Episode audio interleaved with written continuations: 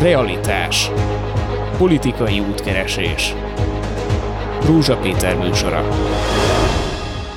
Jó napot kívánok! Most, hogy a magyar kormány valóságos küzdelmet kezdett el Brüsszelrel is, nem pedig egy virtuálisat, annak érdekében, hogy hozzájusson az ország azokhoz a pénzekhez, amelyekre onnan számítottak, és úgy tűnik, hogy kemény feltételeket szab most az Európai Bizottság is, meg hát majd előbb-utóbb a parlament, bizonyos lépések láthatóak, amik eddig az elmúlt 12 évben nem a NER részéről. Az alapvető kérdés, hogy ezek vajon változtatnak-e a rendszer lényegén, amint hogy egy halhatatlan Lánci Andrást idézek, maga a korrupció. És hogy az nem egy, egy, egy, egy elhajlás, hanem ez igen a Fidesz kormányzatnak maga a rendszerszerűségének az elnevezése, és ne, ne is gondoljunk arra, hogy ez egy rossz dolog, mondta ő, vagy így is lehet értelmezni. Megpróbáljuk ma ezt mi is értelmezni és körüljárni. Itt van körünkben Martin József, a Transparency International Magyarország ügyvezető igazgatója, Corvinus Egyetem külsős adjuntusa, és Jandó Zoltán a G7 újságírója. Jó napot kívánok, szervusztok! Jó napot kívánok! Vállaljuk a tegezést itt félig meddig barát és kollégaként. Szóval, hogy kollégádat, Ligeti Miklóst idézem, Joska, aki azt mondta egy interjúban, hogy amit már elloptak, azt soha nem lehet visszaszerezni, ez az egyik legfontosabb dolog. Másik, hogy ő is megerősítette, hogy valóban a korrupciós elosztó rendszer maga ennek a rendszernek a lényege, akkor lehet bármilyen brüsszeli feltételnek megfelelni, ez változhat? Mit gondoltok róla? Tehát lényegében tud változtatni ez a kormányzat az eddigi pénzelosztó, félig meddig nepotista rendszerén? Én azt gondolom, Jóska? hogy igen, én azt gondolom, hogy tud változtatni, de ez a változás, ez biztos, hogy nem lesz gyors.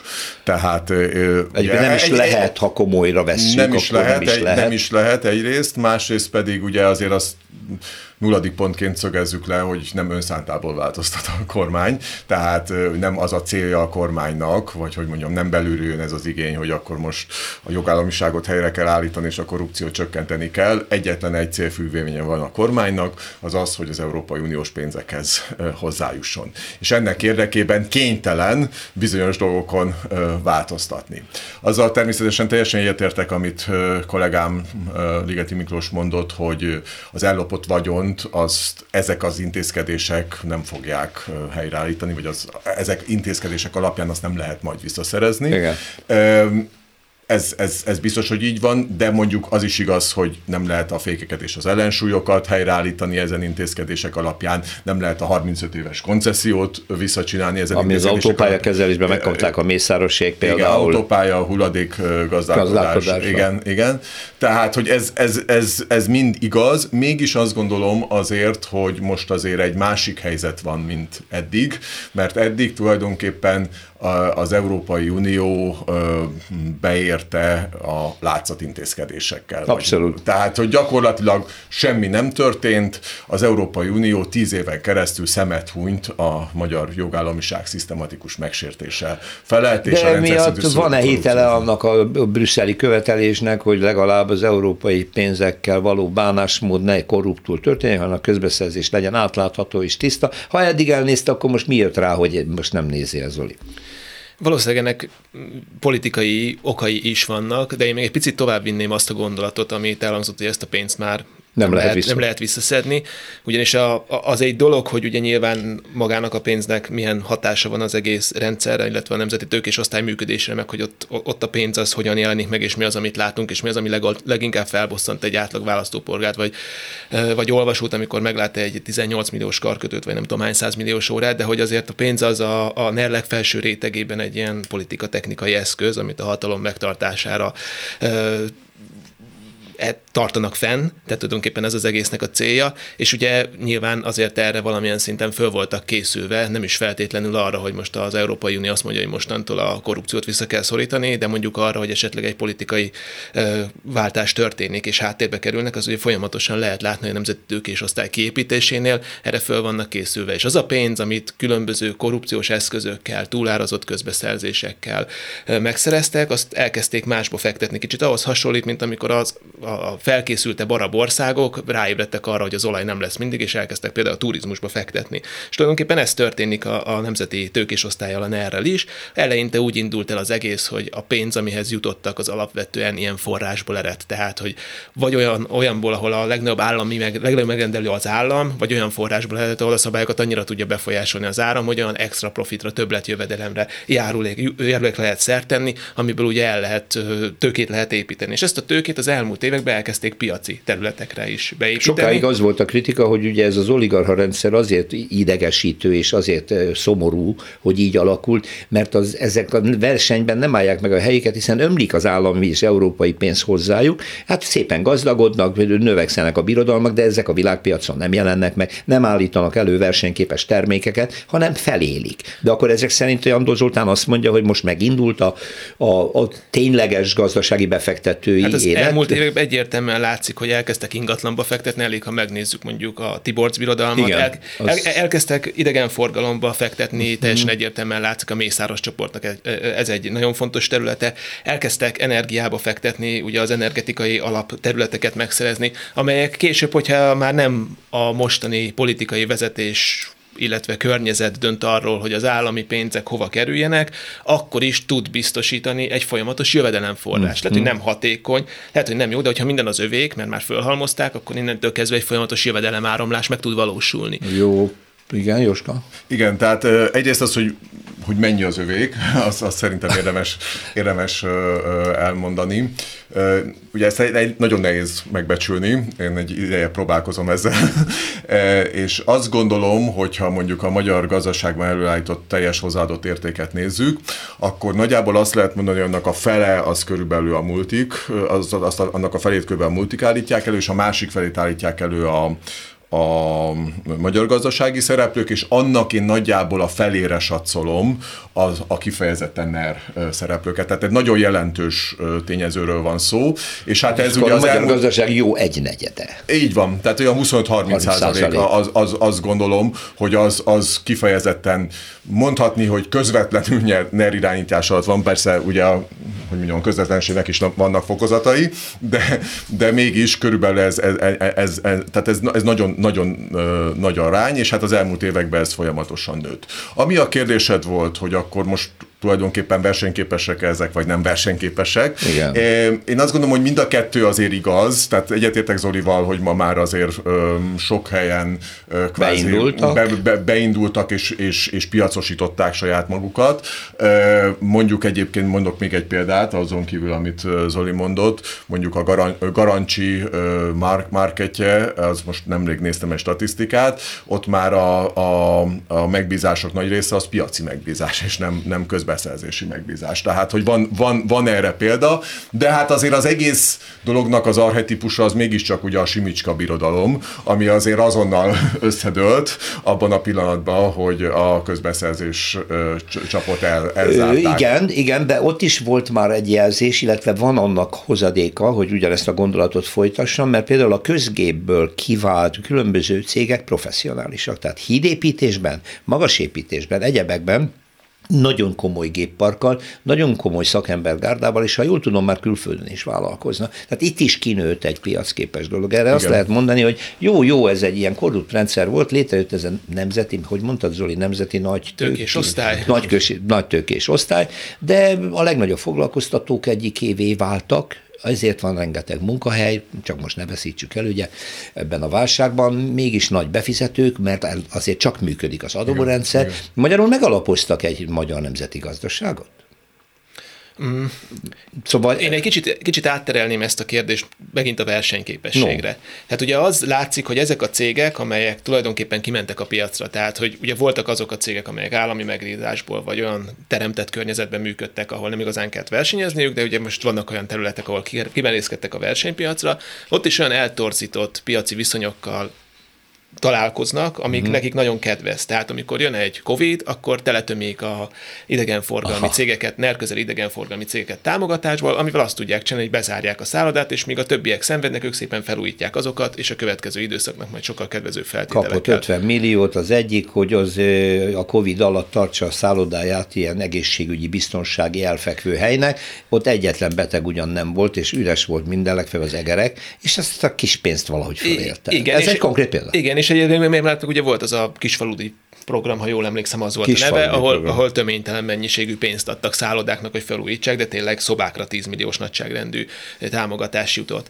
És ugye ez a, nagyon régóta mondják már a, a gazdasági szakemberek, hogy tulajdonképpen ez a három kategória alakult ki, mert ugye elhangzott, hogy van a, vannak a multik, vannak a NER cégek, és ugye vannak a magyar vállalkozások. És hogy ebből a multikat a magyar kormány tömi folyamatosan pénzzel, az amúgy is jóval hatékonyabban működő nemzetközi vállalatokat, akik a méretükből fakadóan is már sokkal hatékonyabban tudnak működni, mint egy magyarországi KKV jelentős támogatásokkal megtolja azért, hogy ide jöjjenek, itt maradjanak. És maradjanak. Igen. A NER cégeket ugye hát látjuk, hogy tömik, és ott van harmadikként a gazdaságnak egyébként egy nagyon fontos, amelyik a gazdaság nagyon fontos alapját kellene, hogy képezze a magyar KKV-szektor, vagy akár a nagyobb magyar vállalatok, azoknak a versenyképessége pedig folyamatosan romlik, hiszen olyan versenyhelyzetből indulnak ki, uh-huh. ami nekik sokkal hátrányosabb.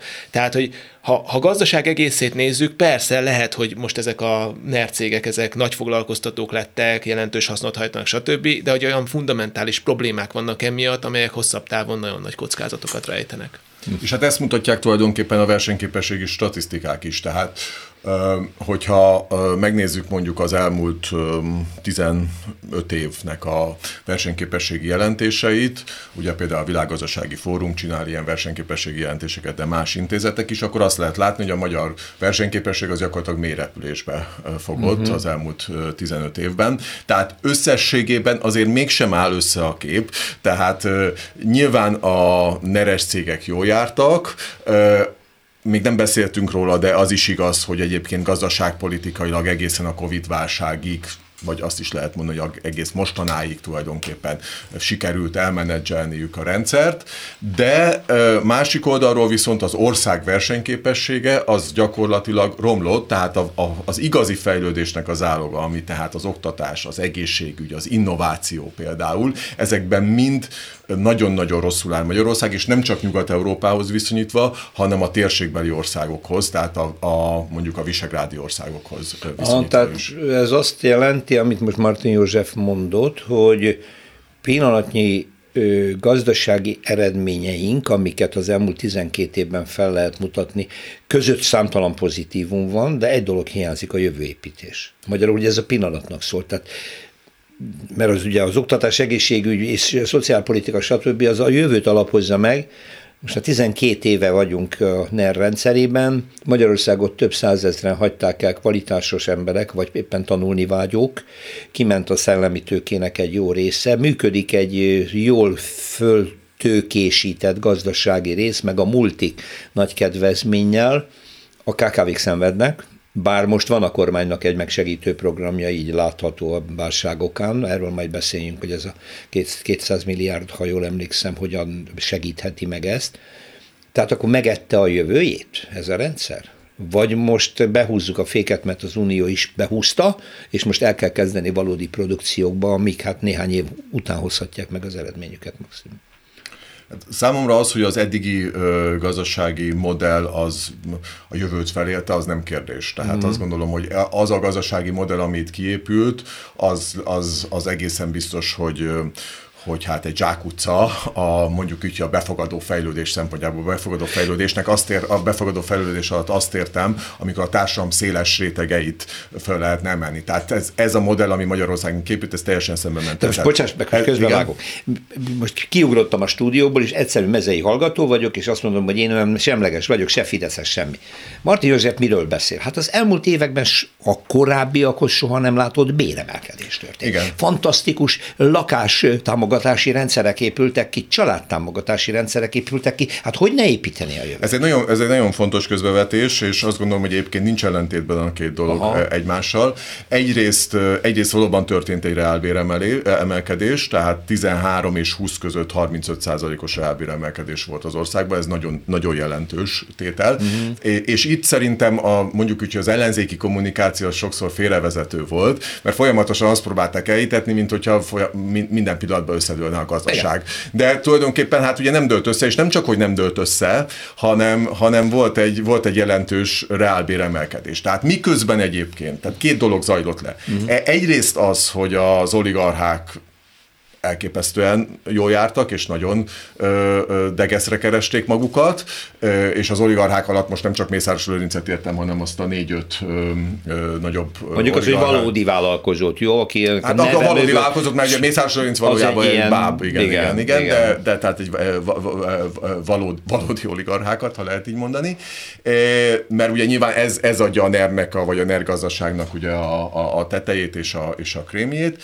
de, de azért az is igaz, az is igaz, hogy széles rétegek érezhették úgy, hogy ha kicsit is, de jobban élnek. Tehát ez, ez a legfontosabb az emberek ez, számára. Ez volt az elmúlt, ez, ez volt az elmúlt tíz év, tulajdonképpen egész mostanáig. Mondhatnám, hogy egész a Covid válságig, csak ugye a Covid válságban megjött a pénzosztás, mondjuk azt nagy részben a haverok kapták. De, de, de, például, igen, igen de, de aztán jött ugye a választások előtti elképesztő költekezés. Tehát ez történt mostanáig. De ez nem mond ellent annak, hogy ettől még ez a gazdaságpolitika jövő fölélő volt, mert pont abban nem fektetett a gazdaságpolitika, ami majd megalapozná az 5-10-15 év múlva a, gazdasági fejlődését az országnak. Két Tehát az kérdés, oktatásban, egészségügyben, egyebekben. Két kérdésem van. Az egyik, hogy ha nem az oligarha rendszert építi fel, és ahogy Jandó Zoltán már többször mondta, és nem a nemzeti tőkés osztály épül ki, akkor nem szóródott volna szét ez a gazdaságfejlesztésre fordítható pénz, és akkor nem látnánk komoly eredményeket, vagy pedig a másik kérdés, azt majd akkor később teszem fel. Most nézzük ezt, mert ne bonyolítsuk.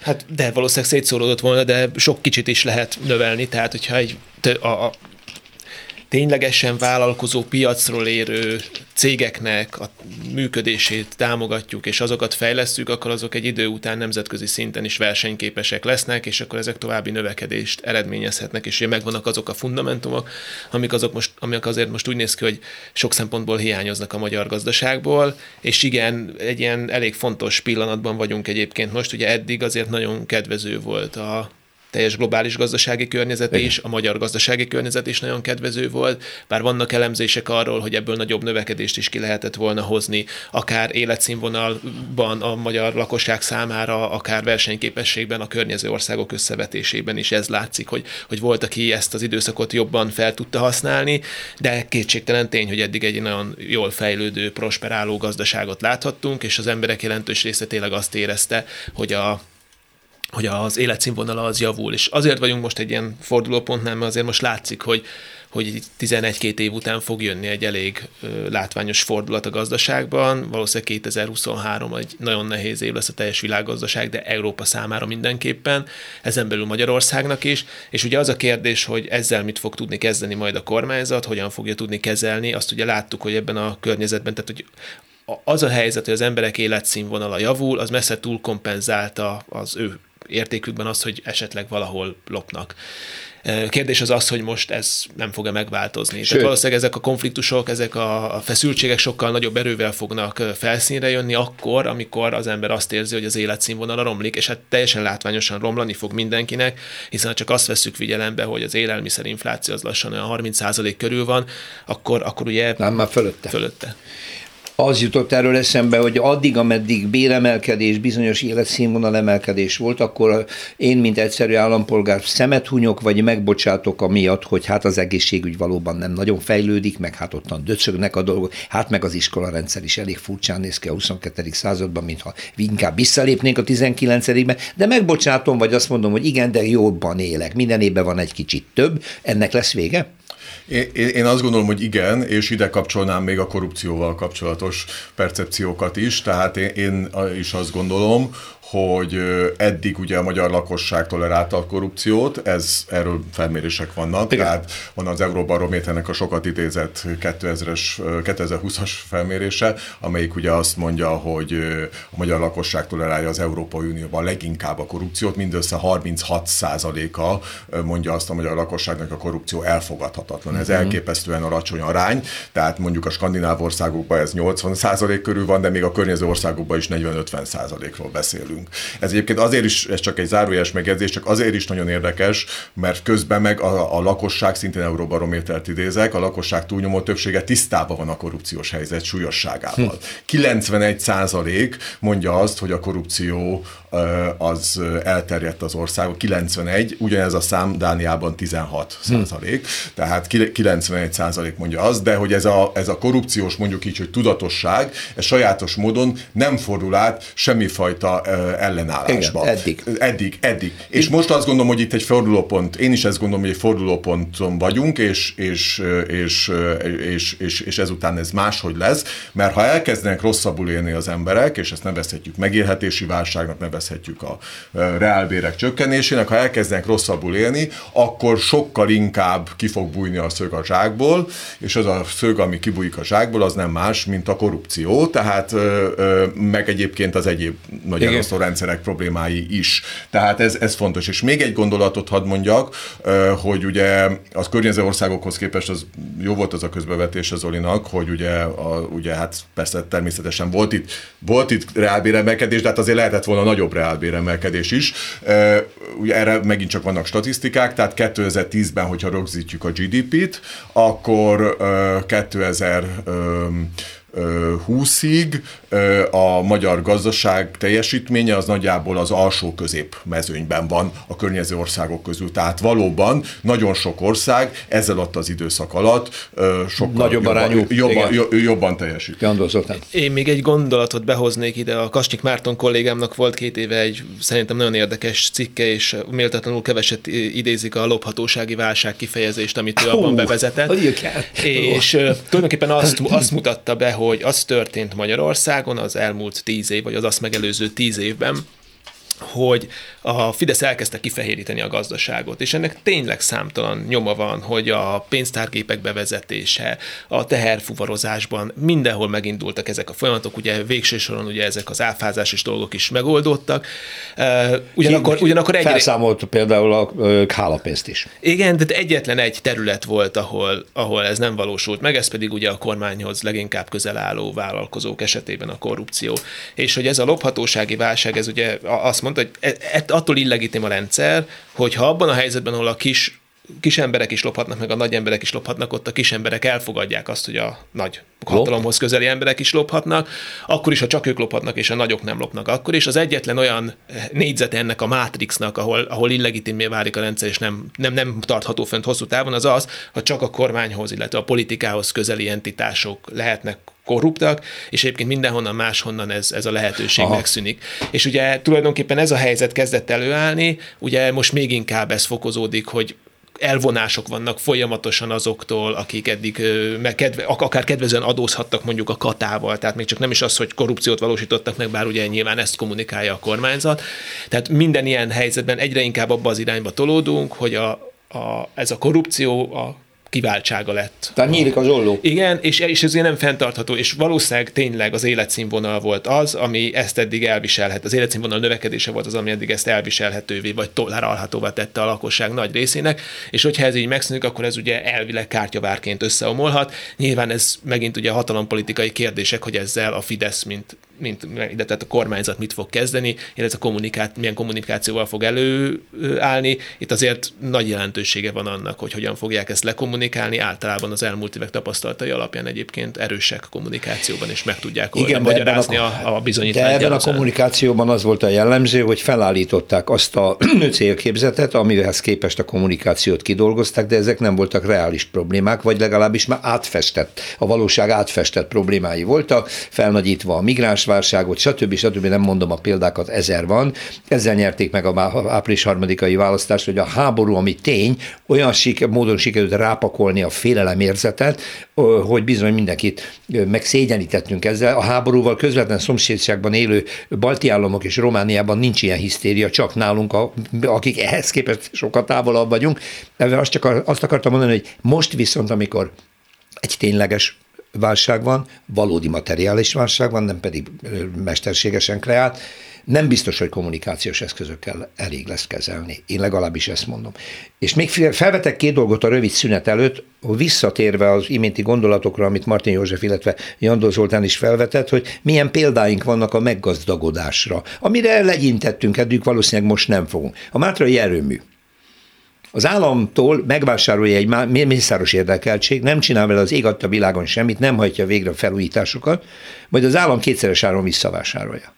Tehát ez egy, megjáratom a pénzt, kihelyezem a közpénzt magántulajdonba, és hagyom, hogy elvigyék. Vagy a most, amit tapasztalunk, és ez már közelebb van, és talán az emberek erre érzékenyek, mert látom a hozzánk érkező észrevételekben. A villanyszámlán lévő elszámolásban azt látják, hogy nem annyira az energia ára emelkedett meg, hanem a rendszer használati díj. A rendszer használati díj pedig az áramelosztó vállalkozásnak a pénze, amiért fenntartja. Az viszont radikálisan megemelkedett, és ez is egy mészáros áll érdekeltség tulajdonában van. Így tűnnek el a pénzek, mintha azt mondanám, hogy dacára a kezdésünknek, hogy Brüsszelnek a kormány meg akar felelni, gyakorlati lépésekben egyelőre ezt nem látjuk. Itt most egy pici szünetet tartunk, és utána a Jandó Zoltánnal, a G7 újságírójával és Martin Józseffel, a Transparency International Magyarország ügyvezető igazgatójával, a Corvinus Egyetem külsős adjuntusával folytatjuk ezt a kis korrupciós beszélgetést. Realitás. Politikai útkeresés. A korrupció a rendszer lényege, de most fordulópontnál vagyunk, így foglalom össze az elmúlt 25-30 eh, percben a beszélgetésünket Martin Józseffel, a Transparency International Magyarország ügyvezetőjével, a Corvinus Egyetem külsős adjuntusával, és Jandó Zoltánnal, a G7 újságírójával, és én felvetettem a szünet előtt két példát. Az egyik az volt, hogy hogyan gyarapítja Egyébként nagyon szemtelenül, bár átláthatóan a, a tőkés osztálynak a, a tőkerejét a kormányzat, hogy ott volt a Mátrai erőmű, amit eladtak állítólag egy mészáros érdekeltségnek, néhány évig a kezében volt, egy filért nem fordított rá, és majdnem kétszeres áron az állam visszavásárolt, és utána iszonyatos pénzen felújította. És ez a pénz egyszerűen bevándorol egy magánvállalkozásba, amit nemzeti tőkés osztálynak nevezünk, ami elképesztő. Ennek is vége? Ennek most azonnal biztos, hogy nem lesz vége, mert ugye ez a rendszer lényege. Tehát ennek, ennek, ennek igazából akkor lesz vége, hogyha a rendszernek is vége lesz. Na de ezt nem az Európai Unió fogja tudni, és nem is akarja, mert nincs a, hozzá köze, a, ez egy belügy.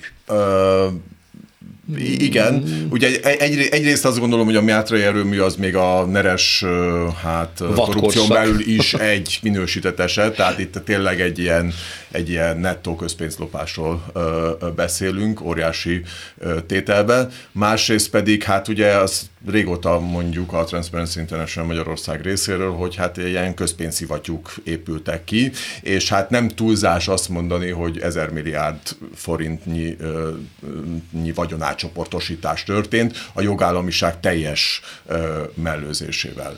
És hát ugye a Mátrai erőmű csak egy példa a, a sok közül. Nyilván ugye az alapvető ilyen csatorna az a közbeszerzési rendszer, és ide kapcsolódott ugye az EU-s, EU-s pénzek rendszere, de hát azért számos más olyan, olyan közpénzszivattyút látunk, a, amely mondjuk, mondjuk a letelepedési államkötvényeket, hogy, hogy más nem mondjak, vagy... De a, még talán az egyetemi alapítványok a, létrehozását az, az, is ide sorolhatjuk. Az alapítványok létrehozását is ide lehet sorolni, bizonyos értelemben a koncesziót is ide lehet sorolni, és akkor itt a közpénzszivattyú mellett behoznék még egy dolgot, hogy ugye az egész, tehát az egész gazdasági modell arra épült, hogy ne a, és épül, mint a mai napig, sajnos ezt jelen időben kell még mondani, arra épül, hogy ne a teljesítmény számítson, ne a piaci eredmény számítson, hanem a lojalitás számítson. Tehát azok járnak jól. Mert akik... a hatalmát úgy tudja megerősíteni, hogy egy végtelenül feltétlen támogató Igen, azok, van pénzzel is. Azok járnak jól, ahogy akik lojálisak a rendszerhez. Csak szerintem a, a percepcióban az elcsúszás egy kicsit, mondjuk, mondjuk úgy ellenzéki oldalon, az ott lehet, hogy azt gondolják sokan, hogy csak az az öt oligarha jár jól. Ez, ez nem így igaz. ebben a formában nem igaz, ahogy Zoli nagyon pontosan rámutatott, például a multik is nagyon jól járnak. A multik háromszor annyi támogatást kapnak, erről megint vannak statisztikák, ebben a rendszerben, mint 2010 előtt. előtt. Mhm. előtt. Ennek fejében semmilyen kritikával nem illetik gyakorlatilag a, a, a kormány. Tehát tulajdonképpen nagyon sok gazdasági szereplő jár jól, de ennek az al, alfája és omegája és az alapvető feltétele az a lojalitás, nem pedig a teljesítmény. Na most ez, hogyha történelmi távlatba helyezzük, ez borzasztóan káros, és nyilvánvalóan ö, szembe megy a, az, az ország ö, érdekeivel, és az ország ö, fejlődési kapacitásával. Mm, igen, Én két, két dolgot szeretnék ehhez hozzátenni. Az egyik az, hogy ez a multik is jól járnak dolog, ez ugye egy elég jó válasz arra, hogy miért nem volt eddig erősebb nemzetközi fellépés az Orbán kormányjal szemben. Ugye ezt elég sok cikk bemutatta, hogy milyen összefonódások vannak például, hogyan néznek el ilyen dolgokat például Németországból dolgokat a, a magyar kormány számára. Ez szerintem egy nagyon fontos tézis, és ezt mindenképpen érdemes leszögezni. A másik nagyon Bocs, fontos... Zoli, bocsánat, hogy megismételtetem, hogy világos is az egyszerű hallgató számára is egyértelmű legyen, jól értjük, a német autóipar jelentős szerepe a magyar gazdaságban, és az a kedvezmény halmaz, amit kap a magyar kormánytól, az fölülét mindenféle politikai aggályt Merkel idejében, hogy mit csinál az Orbán kormány, leépíti a teljes demokratikus intézményrendszert, stb. stb., mert ez az érdek mindenek előtt volt? I- igen, ha szabad. Tehát, igen, és ez annyira így van, hogy nem is kell múlt idő, szóval ez, ez még jelen időben is így van. Igen. Ez a, ez a helyzet, hogy jelen időben is így van. Nemrég néztem meg a Német-Magyar Kereskedelmi Kamarának a úgynevezett konjunktúra felmérését, és abban bizony az van, hogy a német topmenedzserek túlnyomó többsége a magyar gazdasági környezetet kifejezetten jónak, sőt javulónak ítéli. Uh-huh. Javulónak. Tehát kettő, Magyarország az egyet, megnéztem a, a, a többi V4-es országot is, Magyarország az egyetlen olyan ország, ahol 2016-17-től kezdve folyamatosan egyre, egyre jobbnak ítélik a gazdasági környezetet, és nem csak az adózást, hanem a politikai stabilitást, a jogbiztonságot, és, és, és, és, és, és, és, és ilyen, ilyen, ilyen dolgokat.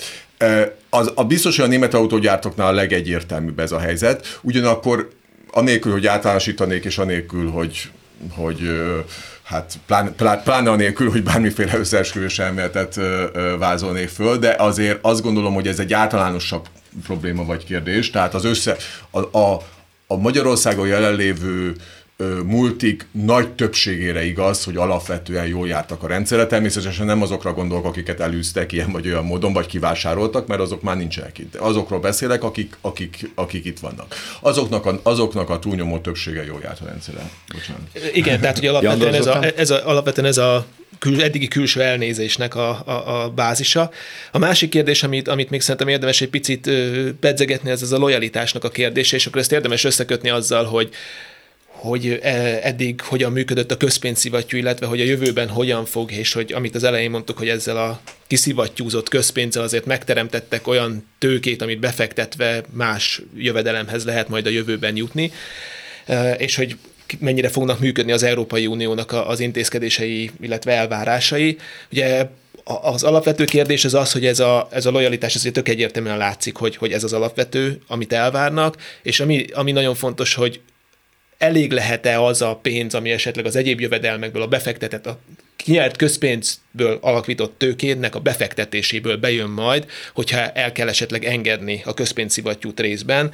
Ez ugye nagyban attól függ, hogy a ennek a lojális körnek az etetése, ez mennyibe fog kerülni a jövőbe, és ugye az van, hogy az látszik az ilyen rendszereknél történelmi távlatban is valószínűleg, hogy ez mindig egyre drágább. Tehát, ahogy nő a rendszer, ennek a nomenklatúrának a fenntartás, ez mindig egyre többbe kerül. És ugye itt, itt lesz nagy kérdés, hogy mennyire fognak működni az Európai Uniónak ennek az eszközei, hogy mennyire van szükség ezekre a pénzekre, mert hogyha nagyon szüksége van a a, a, arra, hogy a politikai hatalmat fönt lehessen tartani, akkor valószínűleg sokkal nagyobb lesz az ellenállás. Hogyha van elég pénz esetleg, amit a piacról ki tudnak szivattyúzni a már befektetett korábban ellopott pénz befektetésével és az abból jövedő jövedelemből, akkor pedig jobban működhet. Iszonyatos ellentmondás van itt az európai magatartásban. Tehát egyfelől a, az érdekelt multinacionális gazdasági körök istenítik az orgánkormányt, hát hiszen Martin József azt mondja, hogy még a jogbiztonságot is úgy ítélték meg, hogy mennyire jó, ott, ahol egy helynenket ki lehetne nyírni egy ostoba vörös csillaggal. Hát érdekes jogbiztonság ez, de hát lojálisak.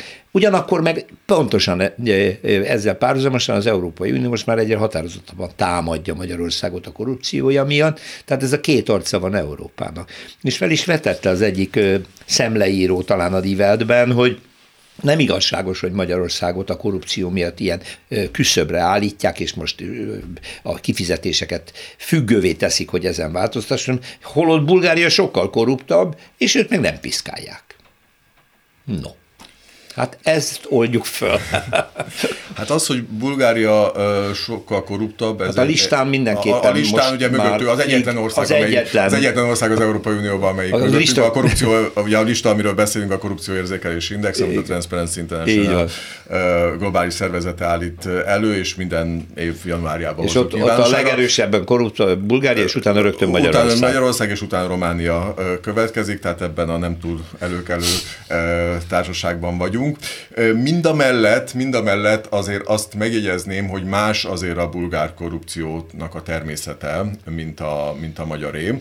Tehát olyan típusú, végletesen központosított korrupciós rendszer, mint ahogy mint ahogy vége, ilyen típusú végletesen központosított politikai rendszer sincs az egész Európai Unióban, Aha. mint Magyarországon. Tehát Magyarország ebből a szempontból egy kivétel, egy szélső, egy, egy szélső érték, legalábbis a nyugati világon, a nyugati világon belül mindenképpen, világviszonylatban nem egyébként, de a nyugati világon belül mindenképpen.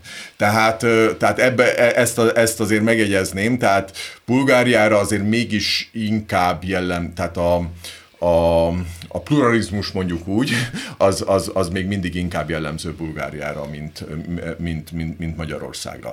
De egyébként ez is egy tényező, tehát amit felvetettél a kérdésben, ez is egy tényezője annak, hogy hát azért az Európai Unió is tulajdonképpen annak ellenére, hogy most szerintem van egy paradigmaváltás, de mégiscsak azért óvatos annak érdekében, hogy, hogy vagy azzal kapcsolatban, hogy meg, mennyire büntesse meg mondjuk Magyarországot. Lehet, hogy... Mert ezzel kinyitja ugye a Pandora szelencéjét, és onnantól kezdve ugye adott esetben másokat is meg kell büntetni. Ez az egyik része. A másik része meg a korábbi gondolatmenethez kapcsolódva az az, hogy egész egyszerűen, ha, ha túl sok pénzt vonnak meg a magyar kormánytól vagy Magyarországtól, az előbb vagy utóbb vissza, visszahat, nem csak a neres gazdaságra is, hanem a multikra is visszahat. És ez egész egyszerűen én azt gondolom, hogy ez nem, nem érdeke a, az Európai Uniónak. Tehát azok a, azok a vár, korábbi vállalkozások most talán már kevésbé van, de hogy nem tudom, 70%-át a teljes összegnek, meg nem tudom. Tehát ezek, ezek, ezek nyilvánvalóan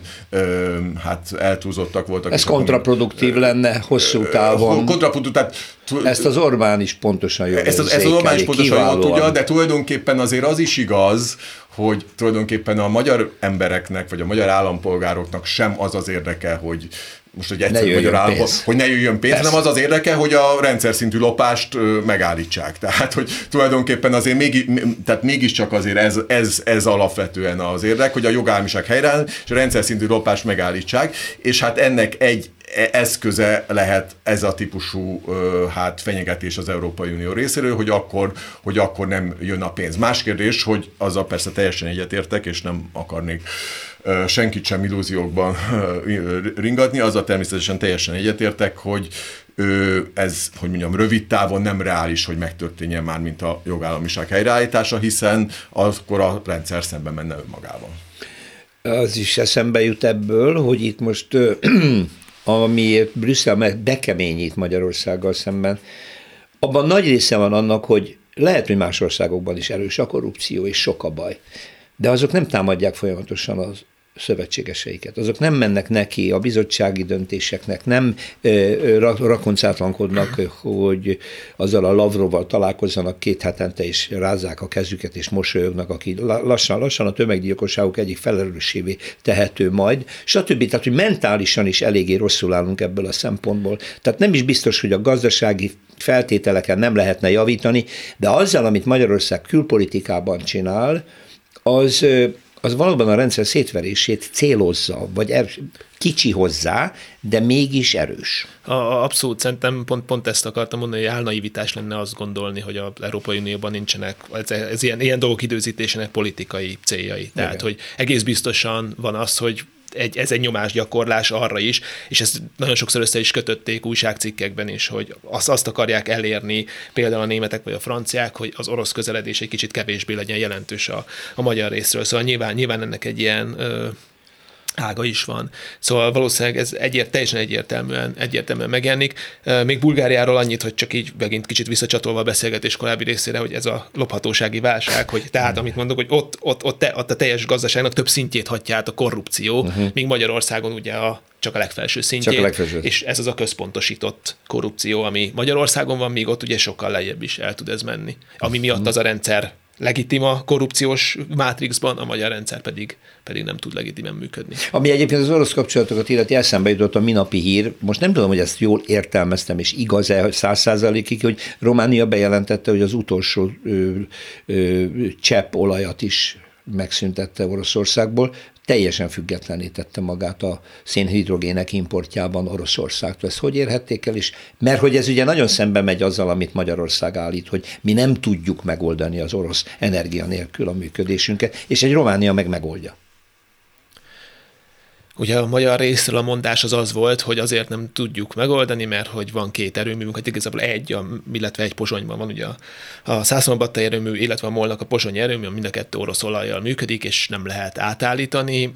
Azóta azért kiderült az, hogy ez így nem teljesen igaz. Tehát valószínűleg az van, hogy technikailag is meg lehetne oldani az átállást. Ugye a problémát az okozza, hogy a kőolajoknak a, a minősége összetétele között Igen, jelentős különbségek vannak, de vannak olyan olajok elérhetőek a piacon, amelyek nagyon hasonlítanak az uralféle olajhoz. Vagy igen, tehát hogy, hogy meg, meg, meg lehetne oldani ezt a problémát aminek nagyon kellemetlen üzleti következményei lennének a, a, a morra nézve, valószínűleg a úgynevezett kihozattal változna, tehát az, hogy mit tudnak előállítani abból az olajból, és nem kedvezően változna. Mm. Tehát tulajdonképpen ez volt, a, ez volt az oka, arról nem is beszélve, hogy ez ugye teljesen egyértelműen látszik, hogy a benzinárstop, illetve hát az üzemanyagárstopnak a fenntartása az jelentős részben annak köszönhető, hogy a MOL jelenleg még mindig körülbelül 20 dollárral olcsóban kapja az olajat, mint hogyha, mint hogyha a világpiacról kellene vásárolnia, így, hogy Oroszországból vesz. Tehát akkor ez teljesen egyértelműen megint pénzügyi ö, oka van ennek az orosz barátságnak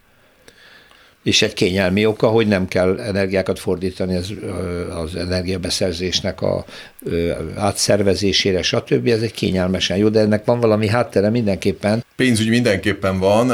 Én azt gondolom, hogy azért lehet, hogy, lehet, hogy mások okokat is föl lehet sorolni.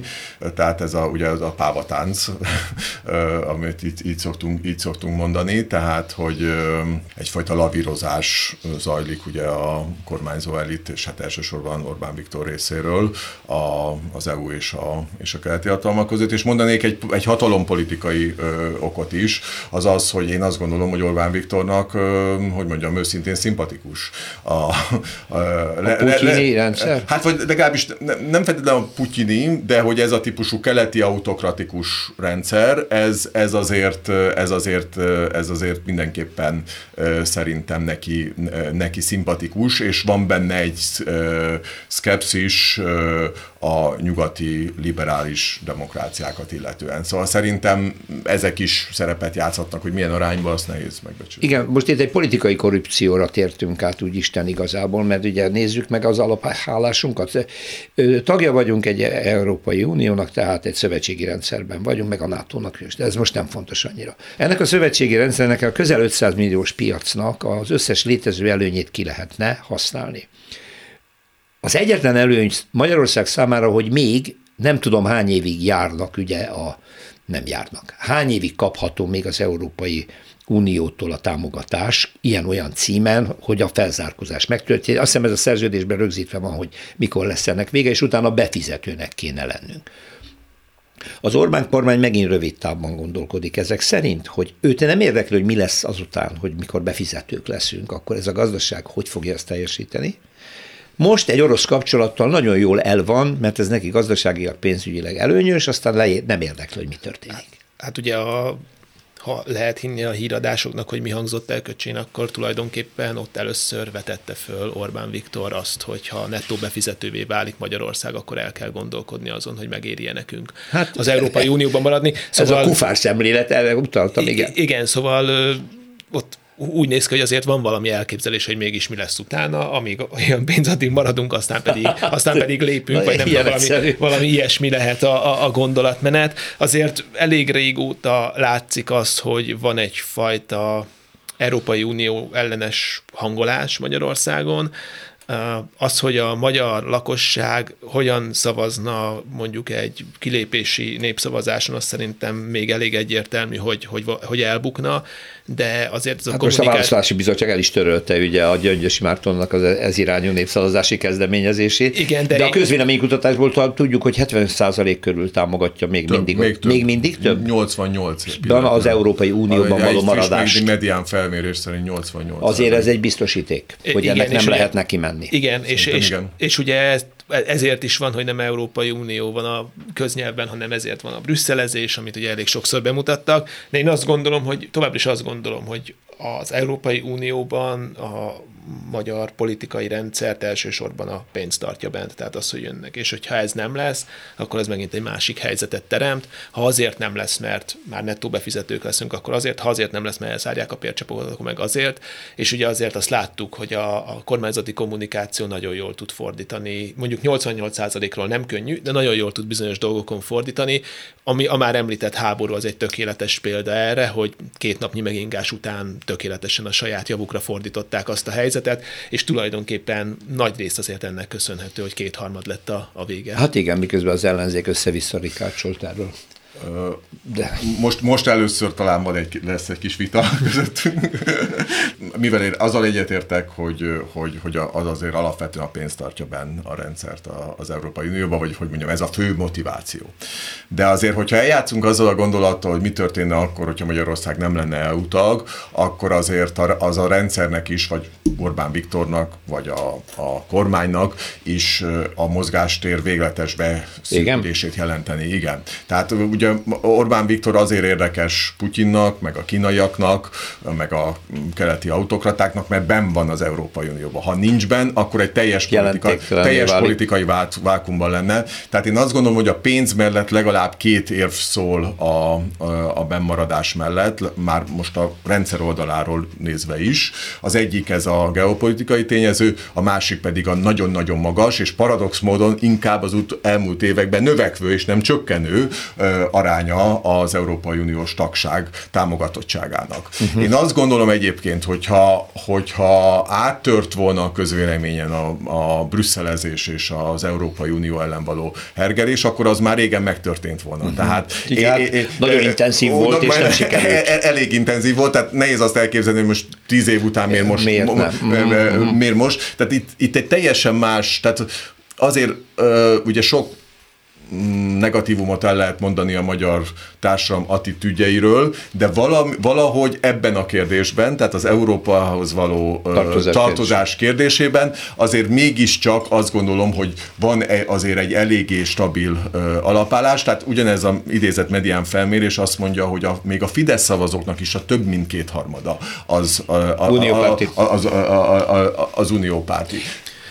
Egyébként én ezzel mind abszolút egyetértek, egyszerűen csak pessimistább vagyok, mert annyira gyakran rövid távú döntéseket látunk a kormányzattól, egy rövid távú haszonmaximalizálást látunk a kormányzattól, hogy nem biztos, hogy ezek az ilyen hosszú távú érvek emellett szólnak. Másrészt, amit, amivel kiegészíteném, az az, hogy én azt gondolom, hogy a kormányzat pont azért nem ment neki az Európai Uniónak, mert ennyire magas a támogatottsága, és azért lett az Európai Unió helyett Brüsszel, mert nem az Európai Unió, vagy az európai lét ellen próbálnak hergelni, nem ott próbálnak ellenségképet felépíteni, hanem a brüsszeli bürokraták, akik ott valamit csinálnak, és állandóan Magyarország ellen áskálódnak. Tehát az ellenségképet, tehát nagyon jól szétválasztották a kettőt. Tehát igazából a kormányzati kommunikáció soha nem fordult még rá arra, hogy az Európai Unió Aha. legyen az ellenségkép, hanem valamilyen távoli, nehezen megfogható, az Európai Unióról azért leválasztott dolog lett, ez lett ugye Brüsszel. De Én nagyon... nem vagyok benne biztos, hogy ha ráfordulnának, akkor nem lehetne erről a 88%-ról elmozdulni. Remélem nem lehet 50% alá, reméljük. De mint minden ilyen kommunikációs lépésnek a NER részéről, mindennek van igazság alapja. Tehát az, hogy az európai bürokraták néha marhaságokat csinálnak, ezt ismerjük el, hát látjuk, hogy néha nagyon önértékű, és néha nagyon szélsőséges. Szóval, hogy, hogy, hogy ennek is van egy pici alapja, egészében persze érdekünk, hogy együttműködjünk, de Orbán ezeket a réseket baromi jól használja ki mindig, és azt mondja, és felnagyítja, mindenből meg tudja csinálni a kommunikációs központi témát, bármi legyen az. Igen, igen abszolút a Európai Uniónak a legnagyobb problémája, hogy egy ilyen hatalmas tankerhajó is rendkívül lassan mozdul. Igen. Tehát, hogy hihetetlenül De, lassú. És a hajó azért megy. Igen, igen köz, közben meg Magyarország közben meg egy, egy motorcsónak, amit viszonylag könnyebb irányba állítani, arról nem, tehát ennek ez az egyik oldala, a másik oldala, hogyha megnézzük az Európai Unió tankerhajó létének a, a globális politikában a, a hátulütőit, az azt a 2008-as válság erre tökéletesen rámutatott, hogy miközben az ilyen központilag irányított országok, akár mondjuk Japán, akár mondjuk az Egyesült Államok viszonylag gyorsan tudtak reagálni, és Igen. hamarabb ki is jöttek a válságból, addig mi még évek múlva is azon szenvedtünk, hogy mi legyen, nem hogy az Európai Unió most, mi az Európai Unió még évek múlva is azon szenved, hogy mi legyen a görögökkel, a spanyolokkal vagy a portugálokkal.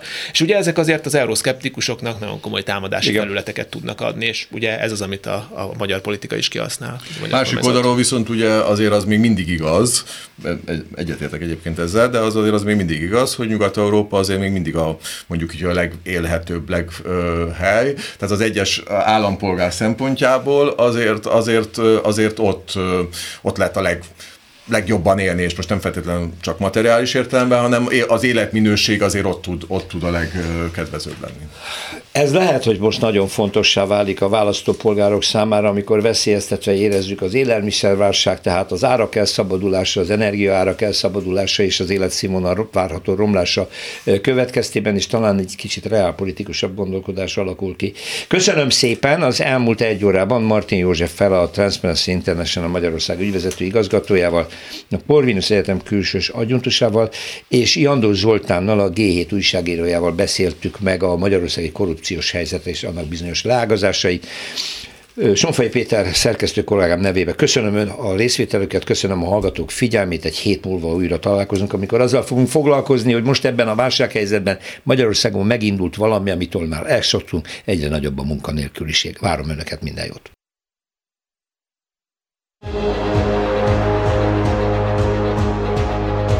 Realitás. Politikai útkeresés. Rózsa Péter vita műsorát hallották.